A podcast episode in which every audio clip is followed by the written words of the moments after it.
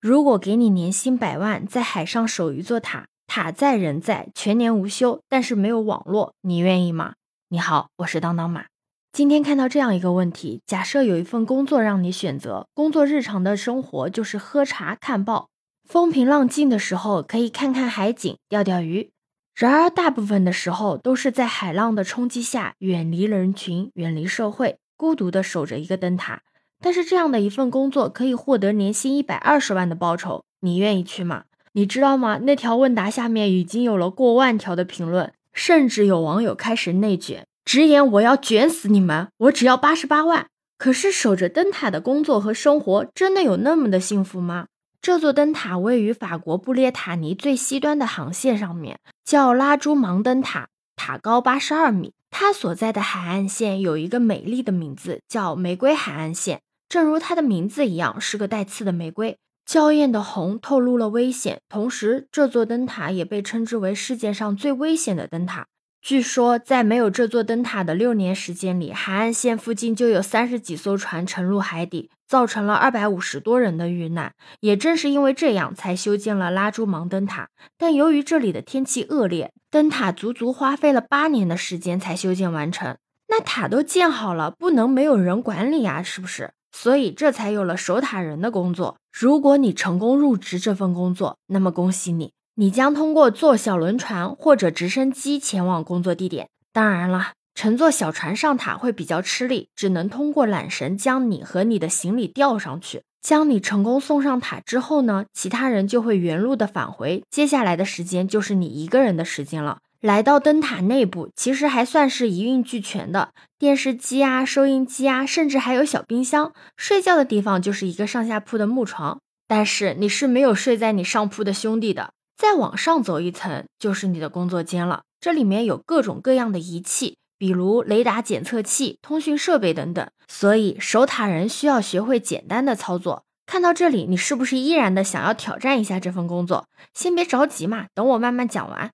因为你需要面对的绝对不止这些。来到灯塔的最顶端，你会看到所有的灯塔都有标志性的建筑，一个超大的透镜，并且它在不停的旋转。这个透镜可以将灯光传到很远的地方。这束光的作用是什么呢？这就要从灯塔的作用说起了。在布满礁石的危险海域建造一座灯塔，目的就是为了给过往的船只提供灯光的信号，指出安全的航道方向。标识危险的海域，比如暗礁、沙洲等，为船只的安全航行提供了保障。为了能更好地发挥出灯塔的作用，塔顶的照明灯会二十四小时不间断地转动。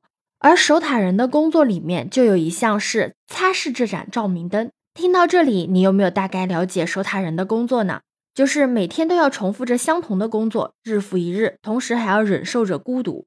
当然，工作之余，其他的时间都是属于你自己的。如果是风和日丽的天晴，你能在灯塔上欣赏美景、读书看报；但如果是暴风雨天气，就没有那么好过了，因为你要忍受袭击的同时等待救援。这种看上去好像有点轻松，但是孤独中又透露着一丝危险的工作。你是不是还是会为了这一百二十万元去做这个守塔人呢？其实我看到这个问题的时候，我就想到了之前我也看到过一个类似的问题，就是说给你十万块钱，让你在太阳底下站一天，你愿意吗？这个是饭圈女孩为了说明哥哥们有多么的努力，说演员在横店拍古装剧要忍受三十七度的高温，真的蛮受折磨的。还质问黑粉，给你们一天十个 W，你们愿意去三十七度的太阳下站一天吗？我当时听完这个问题的第一反应就是：难道这个饭圈女孩她觉得十万块钱是一间很小的数字吗？连去太阳下站一天都不愿意？要是我的话，你不用说站一天了，你让我跑一天都行。也许是这个女孩没有参加过工作，或者他从小就过着锦衣玉食的生活，对钱没什么概念。但是十万块钱对于这个社会的大多数人来说，是几年辛苦都不一定能攒下来的一笔钱，是外卖员风雨无阻跑一年才能赚到的数字。其实，无论是一百二十万年薪，你愿意去守塔吗？还是一天十万块钱，你愿意在三十七度的太阳下站一天吗？问出这种问题，就说明这些有钱人对于底层的想象力未免有点太匮乏了一点，因为他们根本就想象不到底层的人在过着怎样的生活。也许很多生活在大城市的人很难相信，也许很多出生在富裕家庭的人也很难相信，大部分的中国人一辈子都没有见过一百二十万这样的一笔钱。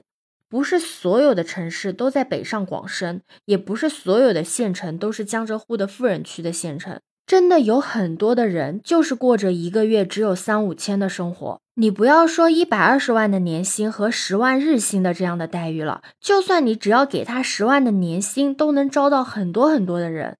只要你工资按时支付，准点到账，这样的守塔当演员的工作，怕是比编制还要抢手。毕竟这里面还没有学历的限制，谁都可以去的。现在太多的人在互联网里面泡着，被这些浮华的现象所蒙蔽了双眼，已经想象不到这个世界已经分裂成这个样子了。